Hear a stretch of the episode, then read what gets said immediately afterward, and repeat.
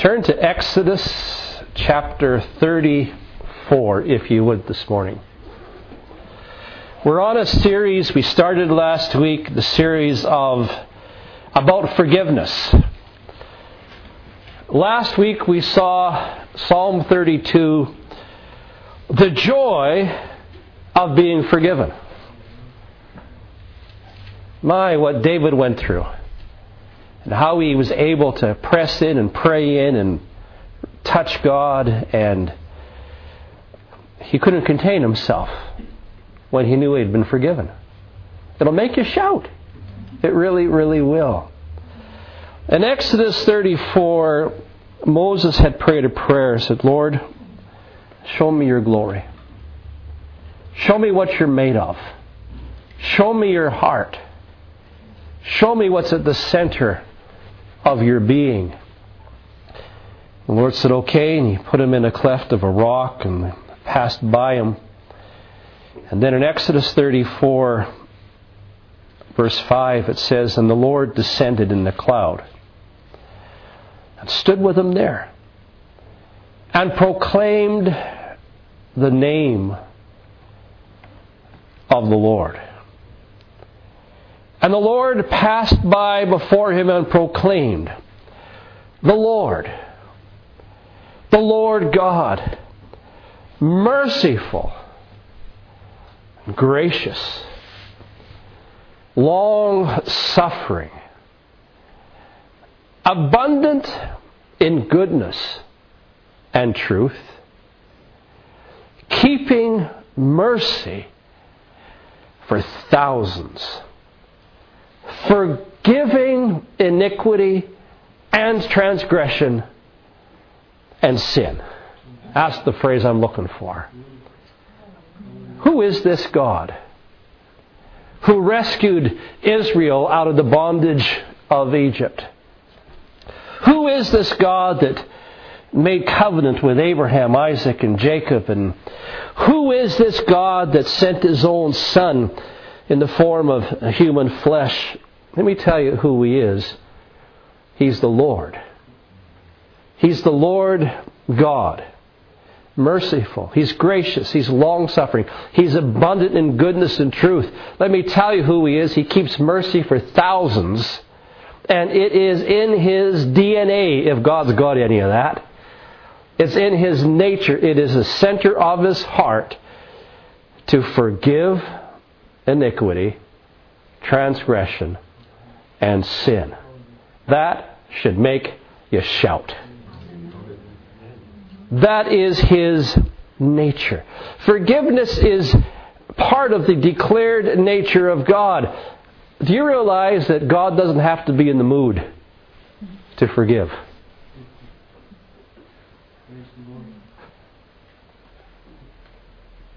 I should say that one again, shouldn't I? You don't have to God to get God in the mood. It's His nature.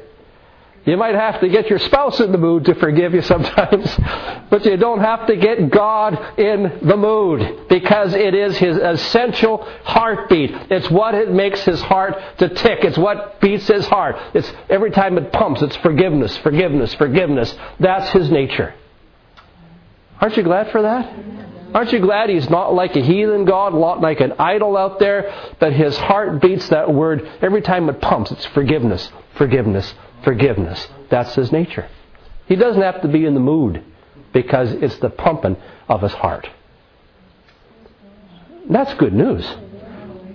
That is good news.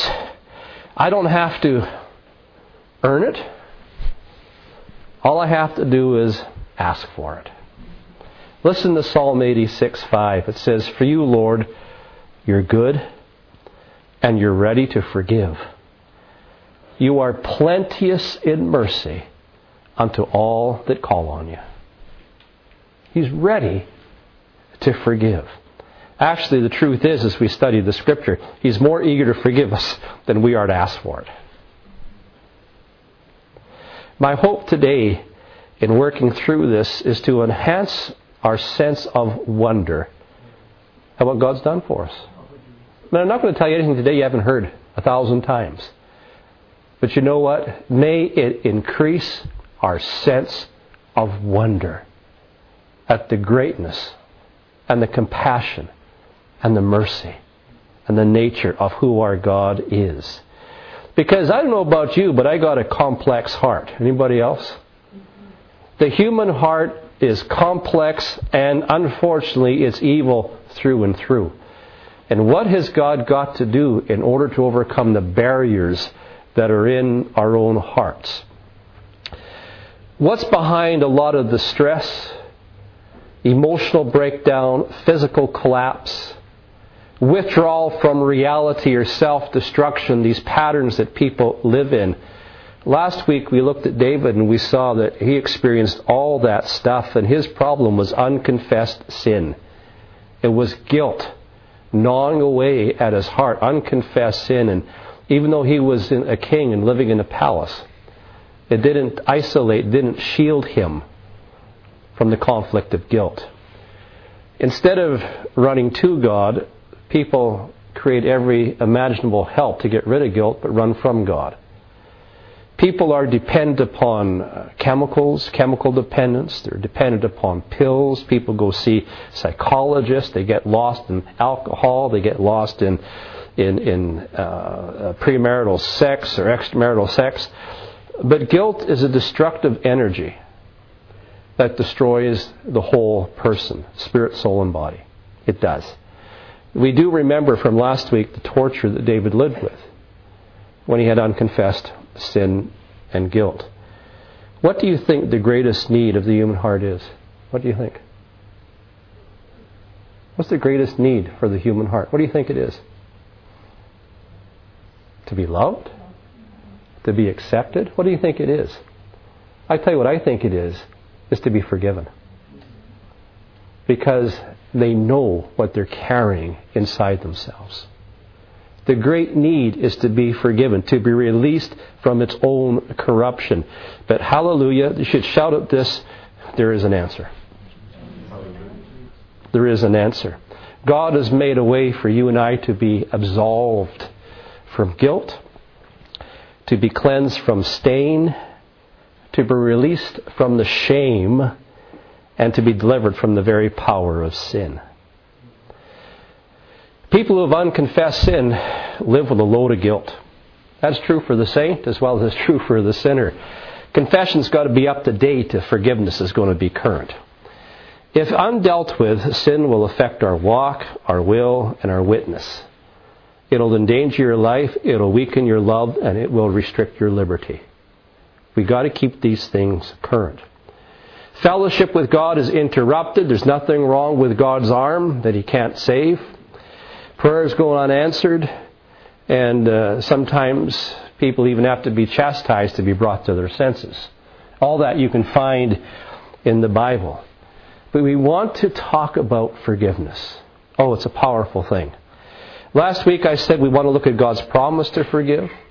We want to look at God's nature to forgive. We want to discover how God yearns to forgive, what it means to be forgiven, uh, what it costs God to forgive us, how people should prepare themselves to be forgiven by God, what forgiveness does for us, what being free from condemnation and shame of our past means to us, how God will empower us from getting involved in any future involvement with sin, what the purpose of being forgiven is, and what it looks like to be forgiven. I don't know how long this series is going to take.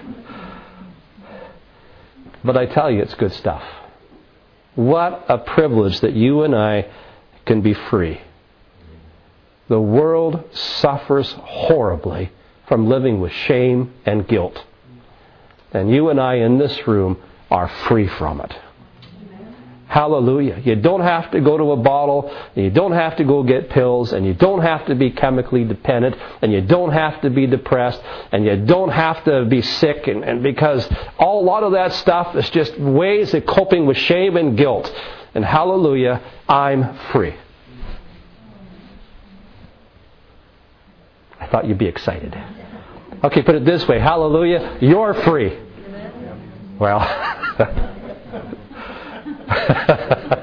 I'm trying, I really am. God's a forgiving God. Listen, sin is serious, but it's no match for the grace of God. I'll say that again. Sin is serious, but it's no match for the grace of God. That should make you shout. God has so settled the question of our sin at the cross, and He doesn't leave you and me to struggle under the weight of its guilt. Moses said, God, I want to see your heart. I want to know what's pumping that heart of yours. I want to know. And a good thing that he did because uh, Moses had to intercede for Israel several times. You know, there's a story in, in Numbers chapter 14 when they get to the edge of the promised land. And they have seen the power of God in dividing the Red Sea, and they, they've seen the manna provided in the wilderness, and they've seen that their, their clothes didn't wear out and their shoes didn't wear out.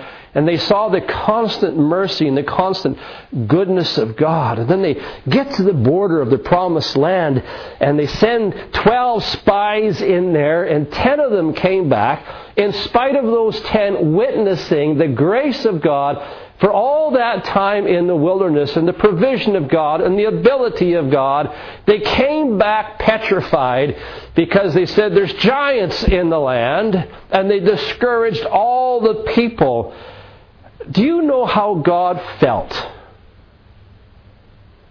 when the people decided to cave into fear instead of paying attention to His goodness?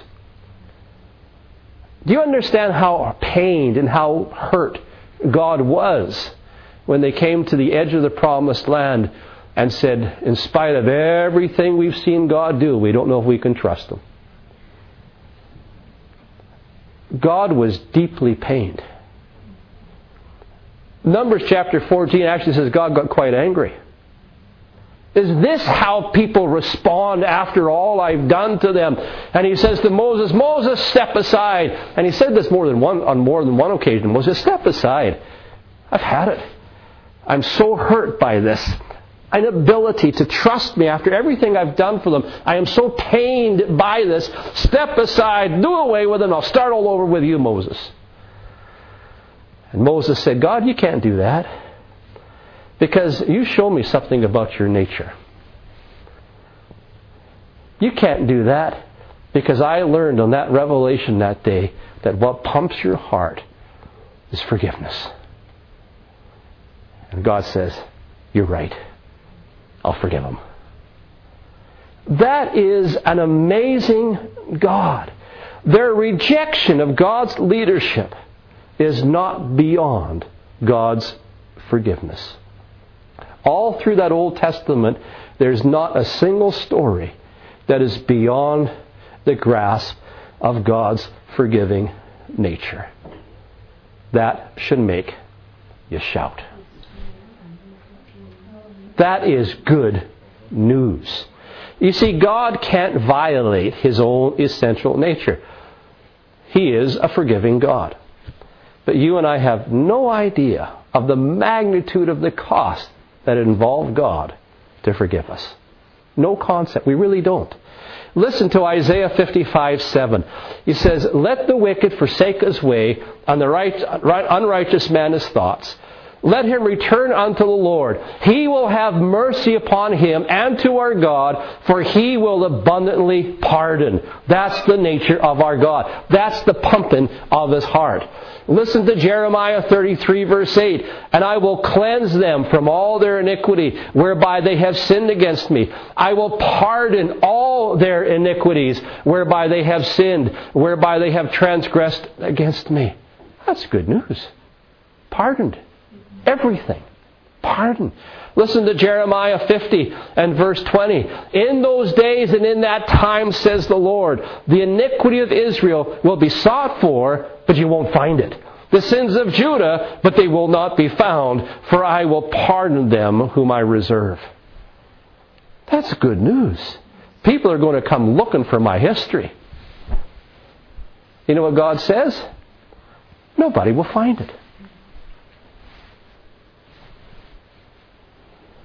Isn't that good? People are going to come hunting down my history. What a character he was. Good luck finding anything. Amen. Good luck finding anything because God has erased it. And what God has erased, no man can find. I stand before you vindicated. That's good news. I'll shout for myself if you don't shout for me. God's good. That's God's forgiving nature. That's who He is. That's what pumps His heart. Forgiveness pumps His heart, and joy pumps our veins. Isn't that right? Amen. I mean, when Jesus came in the New Testament, that was His message. He taught us in the Lord's Prayer forgive others as God has forgiven you.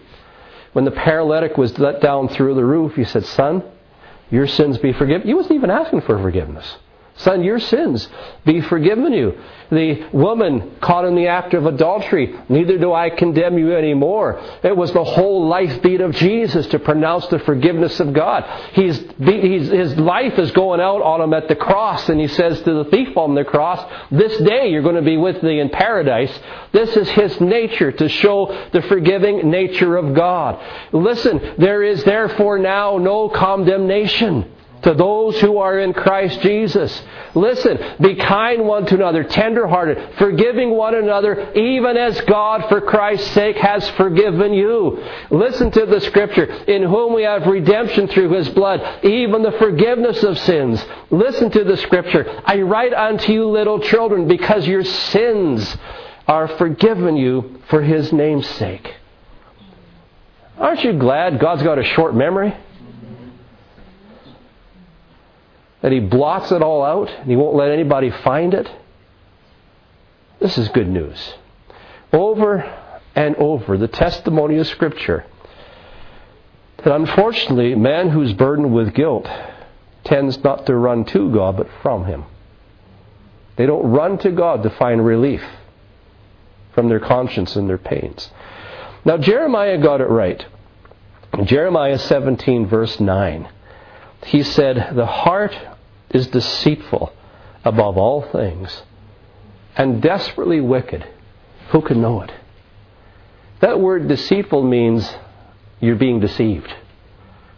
I want to tell you something. Your heart doesn't tell you the truth, it lies to you. The heart is deceitful. Above anything else that possibly could be deceitful, the human heart is the most deceitful thing in the universe.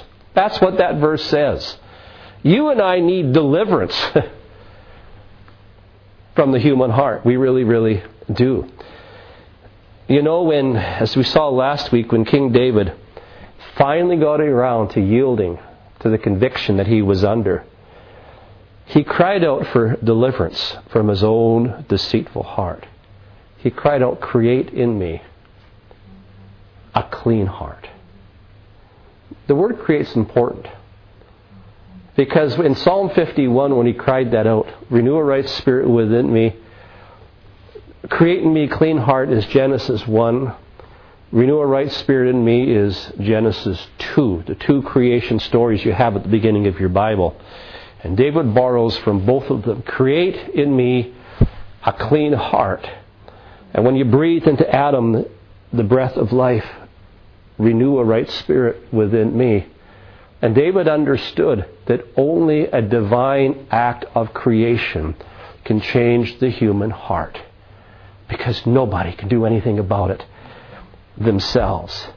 David had come face to face with himself and he saw that while the heart of God was forgiveness, his heart was corrupt.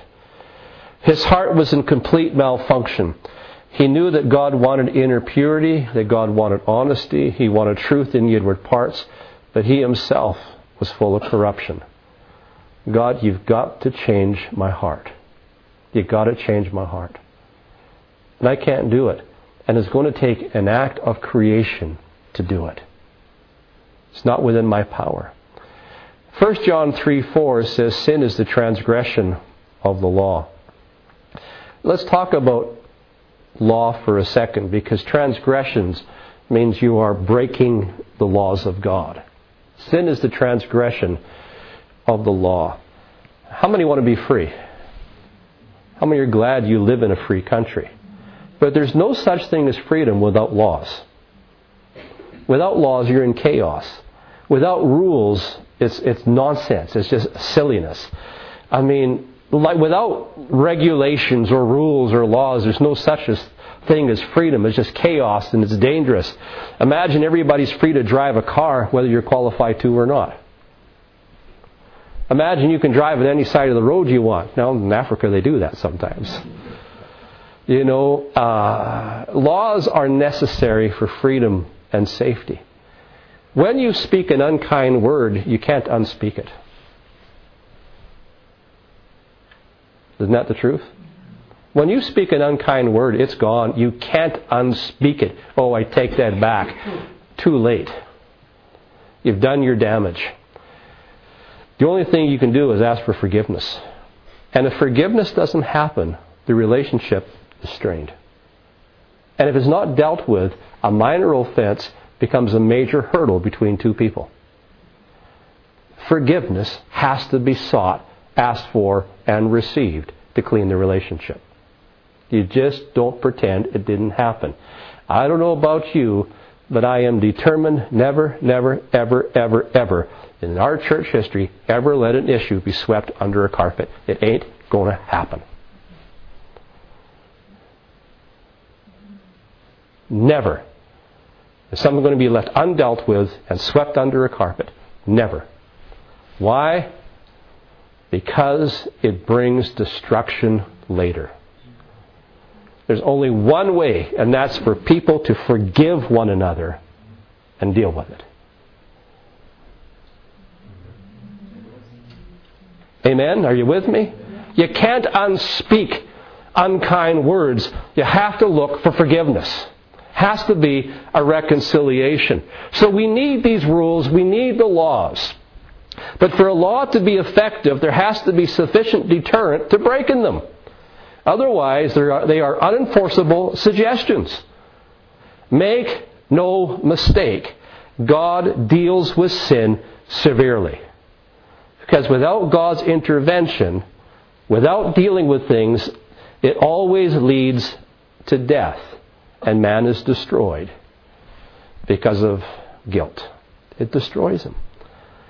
So the purpose of the law is not to restrict or to ruin us, it's to regulate. If we follow God's laws, you're brought into fruitfulness. If you follow God's laws, our relationships are harmonious we are productive people. We need the laws to guide us in the proper use of our bodies, our minds, and our souls. Lawlessness only brings ruin, but there's something in the human heart that hates being under law, that hates being under authority. What is it in the human heart that just doesn't want to submit? What is it? Isaiah 53 6 All we like sheep have gone astray. What is it that we want to be, have this instinct to be independent, to do things our own way, and to disregard how things should be? There's a word for that. Can you guess what it is? Stubborn, independence. I mean, you put in your own word if you like. But it's instinct within the human heart. And it's that very nature that sent Jesus to the cross. That has to be overcome in you and in me. The perversity in our heart is so great that the Bible has a really hard time describing it. Sin is complex and it affects our whole inner nature. And it causes us to violate the very presence of God. I'm going to give you seven, I think it is, I have seven Hebrew words to describe the human heart. Not a nice picture. But God has got to overcome all of these things to make me free. I got to overcome all of these things. The first Hebrew word is Avin or Avin. I don't know how to pronounce these things, but A V E N if you want to write it down. And it's often translated as wicked or iniquity. It refers to emptiness, hollowness, just the wind, a vapor, nothingness, vanity.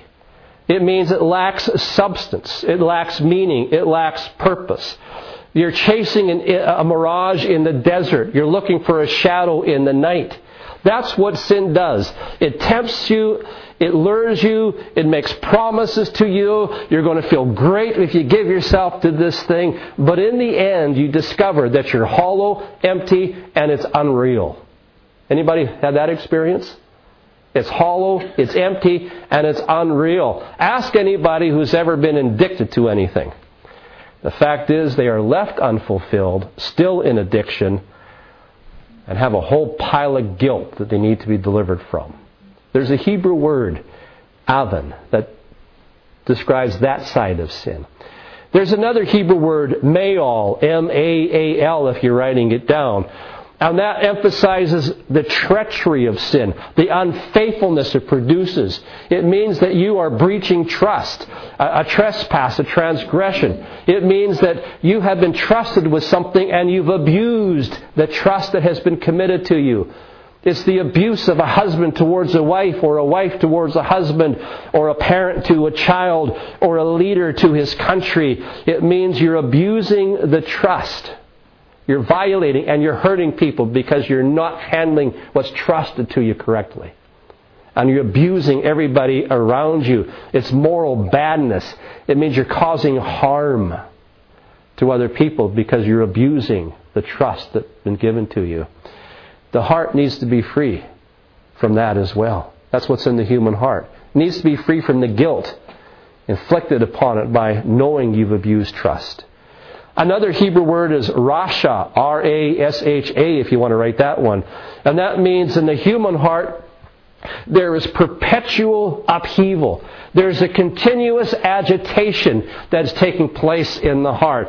It means the sinner is being constantly tossed to and fro. It means they live in a constant state of confusion and they tend to upset everything around them.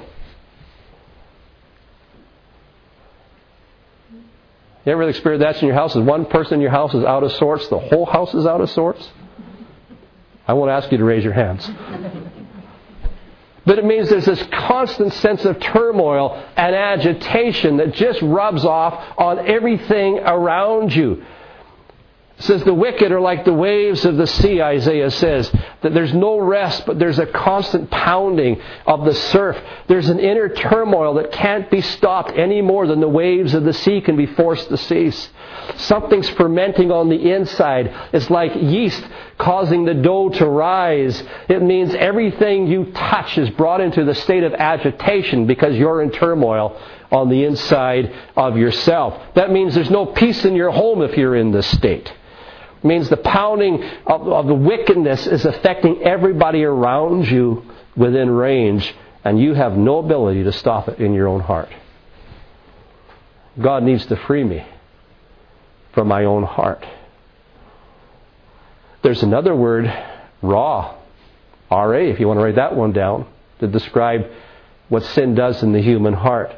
It refers to evil, to calamity, to grief, to distress, to sorrow, to trouble, to wretchedness. It means you bring injury to other people. It means you are breaking up that which is good. One of the most inconspicuous features of ungodly people is how their actions injure everybody around them, especially people who are supposed to be close to them. It means that agitation in you is bringing harm to other people. Nahum chapter 2 and verse 1 describes it this way You dash into pieces whatever is brought before you. Dash into pieces what is brought before you. In other words, it destroys everything around you. Evil has its own consequences.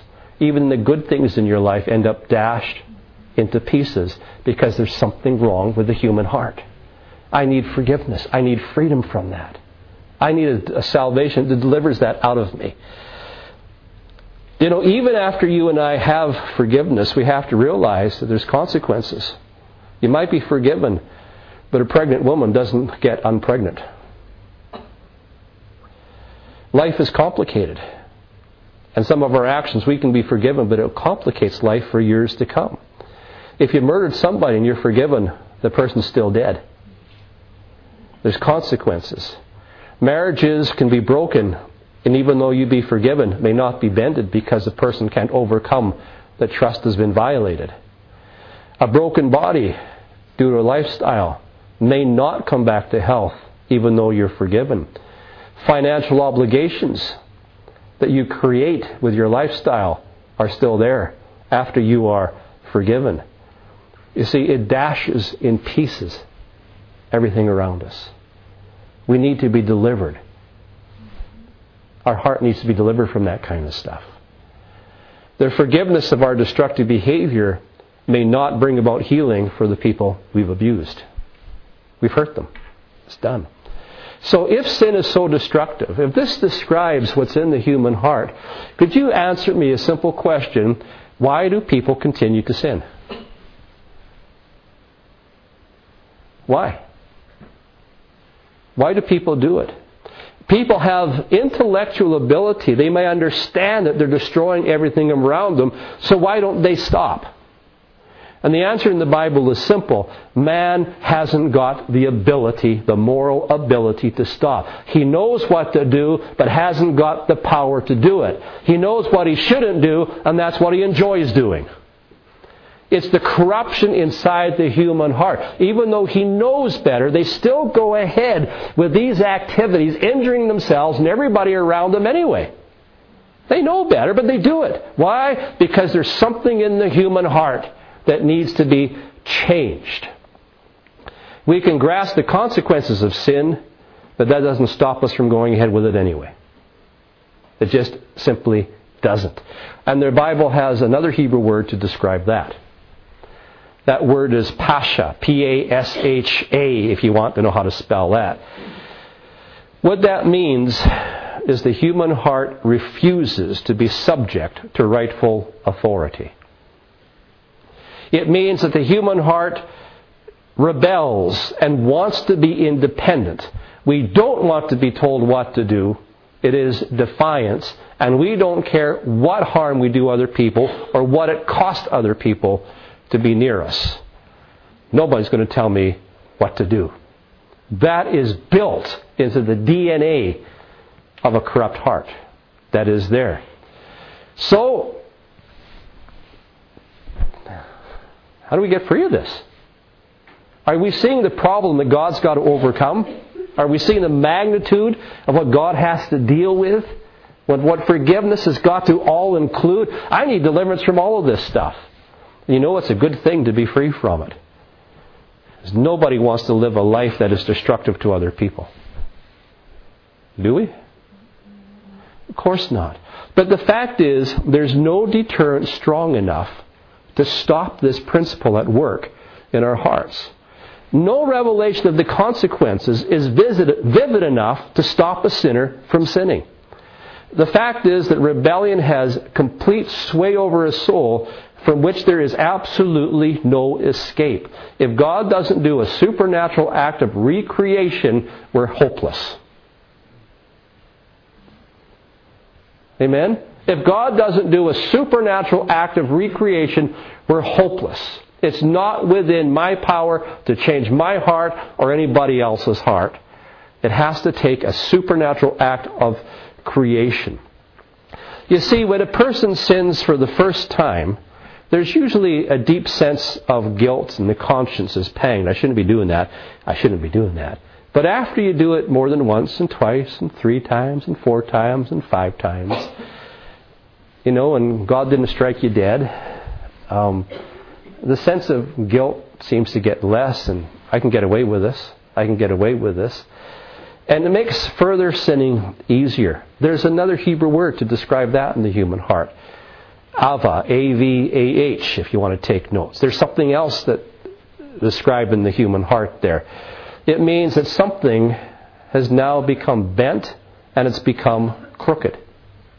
You're not straight anymore. It's lusting after, it's coveting perversely, but you never become satisfied. The more you sin to get satisfaction, the less satisfaction you get, and the more you have to sin to try to achieve the same sense of satisfaction, which you don't get. And it just gets increasing and increasing and increasing till you've lost all sense of, of conscience and you're just given over to a life of, of destruction and your actions are hurting a lot of people around you as well And there's just no deliverance.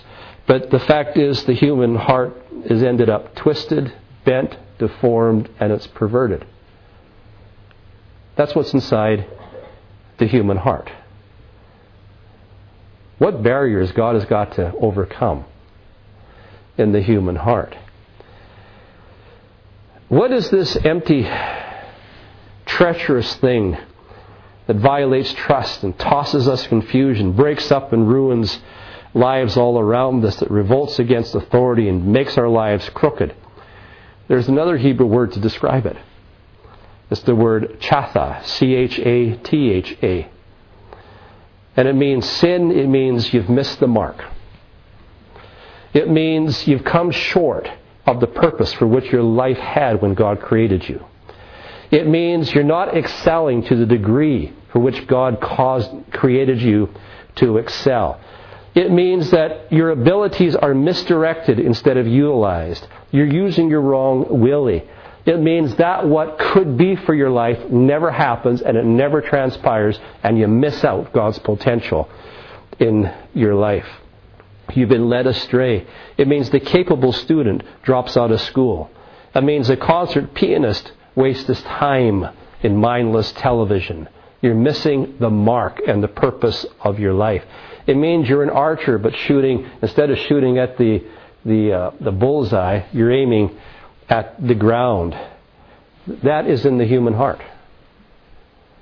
Boy, there's a pile of things in the human heart that need to be overcome, isn't there? This is how the Bible describes the human heart. That's just Old Testament. Do you want to hear any New Testament stuff? The New Testament describes it the same way. It means you're missing the mark. It means you throw the spear forward, but it never reaches the goal. It just smashes into the ground. It means you missed the road that you should be traveling. You're failing in your plan. It means you're frustrated in your purpose. It's more than just wrongdoing that people have done, but there is a malignant, powerful force inside the human heart that drives all of these things. It's called sin. We need to be delivered from it. And when God says, I'm going to come up with something to forgive people of their sin, these are all the problems that God says, I've got to do something that's going to overcome all of this. The person needs to be set free from all of this.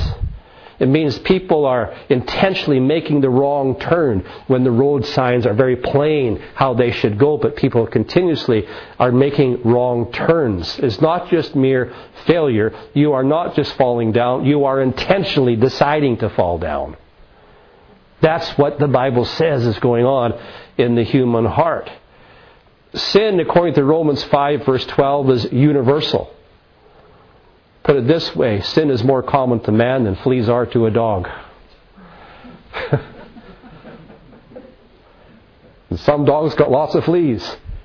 But sin is more common to the human heart than fleas are to a dog. Another thing it says in Romans is, is the authority of sin. It says everybody is under sin. It means you are subject to it. It says sin reigns in us. It has dominion. It means it takes people captive like a prisoner of war. And it's so strong in Romans 6 and Romans 5 and Romans 7, so strong that Paul has to say it actually has taken up residence it dwells within man.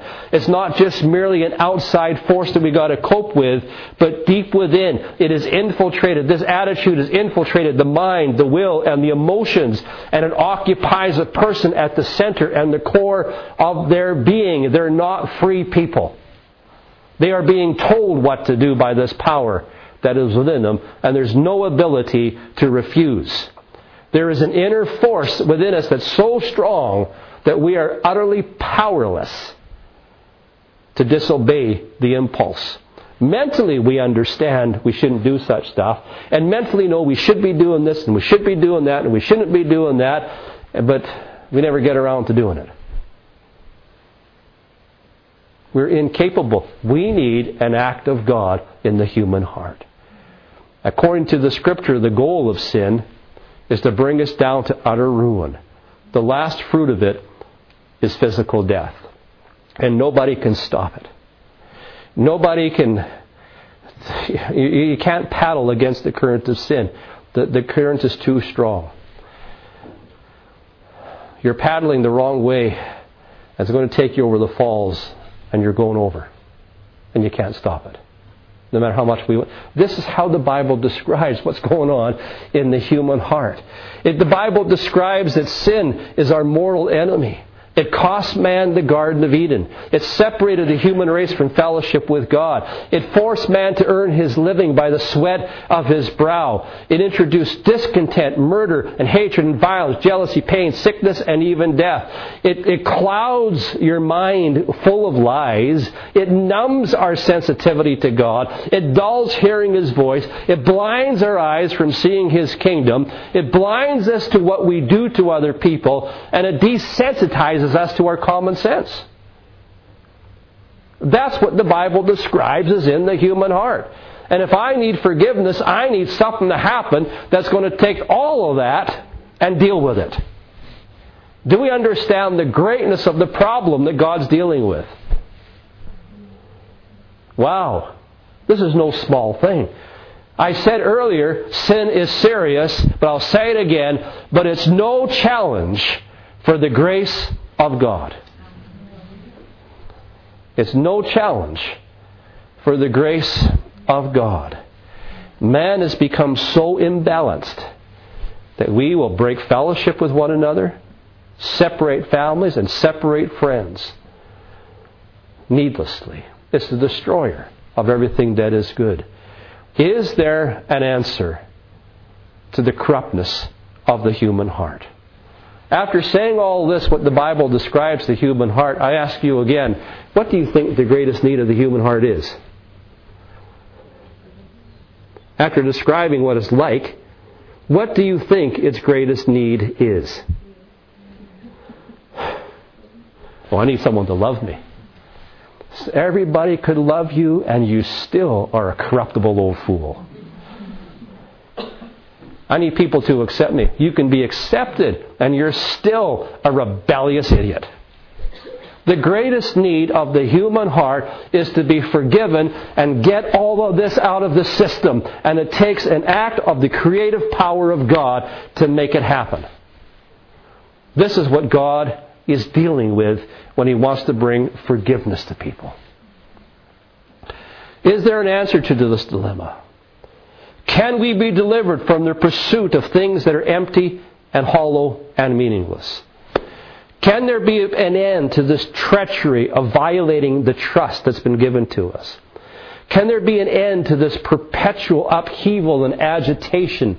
Can something happen to me that's going to stop me dashing into pieces whatever is good? Can God do something to me to overcome my refusal to submit to authority? What can God do to make the crooked perverseness and make me straight again? How can I get rid of this complete tossing and confusion so that I never reach my God given potential? Can I be delivered from missing the mark with my life? Never reaching what God wants me to do? Can I get free from this thing that exercises total dominion over me, that has made me a slave that is intended to bring me down to utter, complete ruin? Can I get free from this mortal enemy that has separated me from God Himself? I hope you're ready to shout. I hope you're ready to shout. Because thankfully, the answer is yes. Yes. God has provided a complete answer for you and for me. This will make us shout to know that God delivers me from the deceitfulness of my own heart. This is good news. God gives us an answer. It'll make us shout. It really will. He gave Jesus to the cross to handle the penalty of my sin. He has given me the Holy Spirit as the answer that helps me deal with the power of sin. He will give me an answer to the, the question of the presence of sin at the appearing of Jesus. But if I cry out to Him, create in me a clean heart and renew a right spirit within me. As David did in Psalm 51. And you discover as you prepare the heart in repentance before God, when you're honest with God and you're truthful with God and you don't hide anything from God, but your soul is bare before Him anyway, but you confess the bareness of your soul to Him, you don't run away, you deal with the issues, you submit to the authority of God, there is an answer. And that answer, He creates within you a clean heart. Listen to the scripture. I will take out of you that stony heart. Ezekiel 36, 26. Now that's good news, folks, because you just saw how bad the human heart was. And God says, tell you what, I will take it out. And I'm going to put a new heart in. He's just not going to repair it, He exchanges it. And then He says, and I'm going to put my spirit in you. My laws, tell you what I'm going to do with my laws. I'm going to buy the pen of my spirit on a brand new heart. I'm going to take the pen of the Holy Spirit and I'm going to write those inside your heart so they become your instinctive nature. It's not going to be your desire to do evil. It's going to be in your desire to do good. And when your heart begins to pump, it's going to go good, good, good. I want to do what's right. I want to do what's right. I want to do what's right. God has done an act of creation because before it's what can I dash in pieces and whose life can I ruin and I don't care who I hurt in the process. But now it's love God with all your heart. Love your neighbor as yourself. It pumps the laws of God in your heart. I'm glad for a new heart. Amen? I'm glad that he says, I'll take the old one out. I'll give you a heart of flesh. I'll put my laws in it. This is good news. Aren't you glad you're saved? Aren't you glad that forgiveness means that God's going to do this for you? Because He just doesn't just say, Well, I forgive you. He says, I forgive you and I change you. Amen. So we don't just leave that, continue to lead that old lifestyle. I forgive you and I change you. This is good news. Psalm 78 38. But he, being full of compassion, forgave their iniquity and didn't destroy them. yes, many times he turned his anger away and thankfully did not stir up all his anger. Psalm 85, verses 2 and 3. You have forgiven the iniquity of your people. You have covered all their sin. You have taken away all your anger, and you have turned yourself away from the fierceness of your anger. Listen to Psalm 103, verse 3. Who forgives all your iniquities, who heals all your diseases. Listen to these verses from Psalm 130. If you, Lord, should mark iniquities, O Lord, who will stand? But. Oh, I like that word, but. I like the word but. If you, Lord, should mark iniquities, O Lord, who would stand? But there is forgiveness with you, that you may be feared. Let Israel hope in the Lord. For with the Lord there is mercy, and with him is plenteous redemption, and he shall redeem Israel from all his iniquities. This is good news. God has provided something for me to get rid of all this out of my heart. The power of forgiveness. Amazing. But in order to do this, in order to do this operation, I hope you understand that the cost of getting this operation done. You know, if we had to pay money to get a heart transplant in a hospital, you know, they do that these days, heart transplants. If you had to pay for it, I really don't care to know the cost. I am sure it's more expensive than any of us can afford. And when God does a heart transplant in you and in me, do we have any idea of the outrageous price that He had to pay to give us a heart transplant for free? Do we have any idea of what it cost Him to provide this service? No man can afford it, but since God's nature, since when you, when you hear his heart beat, it goes forgiveness, forgiveness, forgiveness, forgiveness, forgiveness, forgiveness, forgiveness, forgiveness, forgiveness. Since that's what pumps his heart, that's his nature. God has to be true to his own nature. And even though he's a just God, and even though he does punish sin when it's not repented of,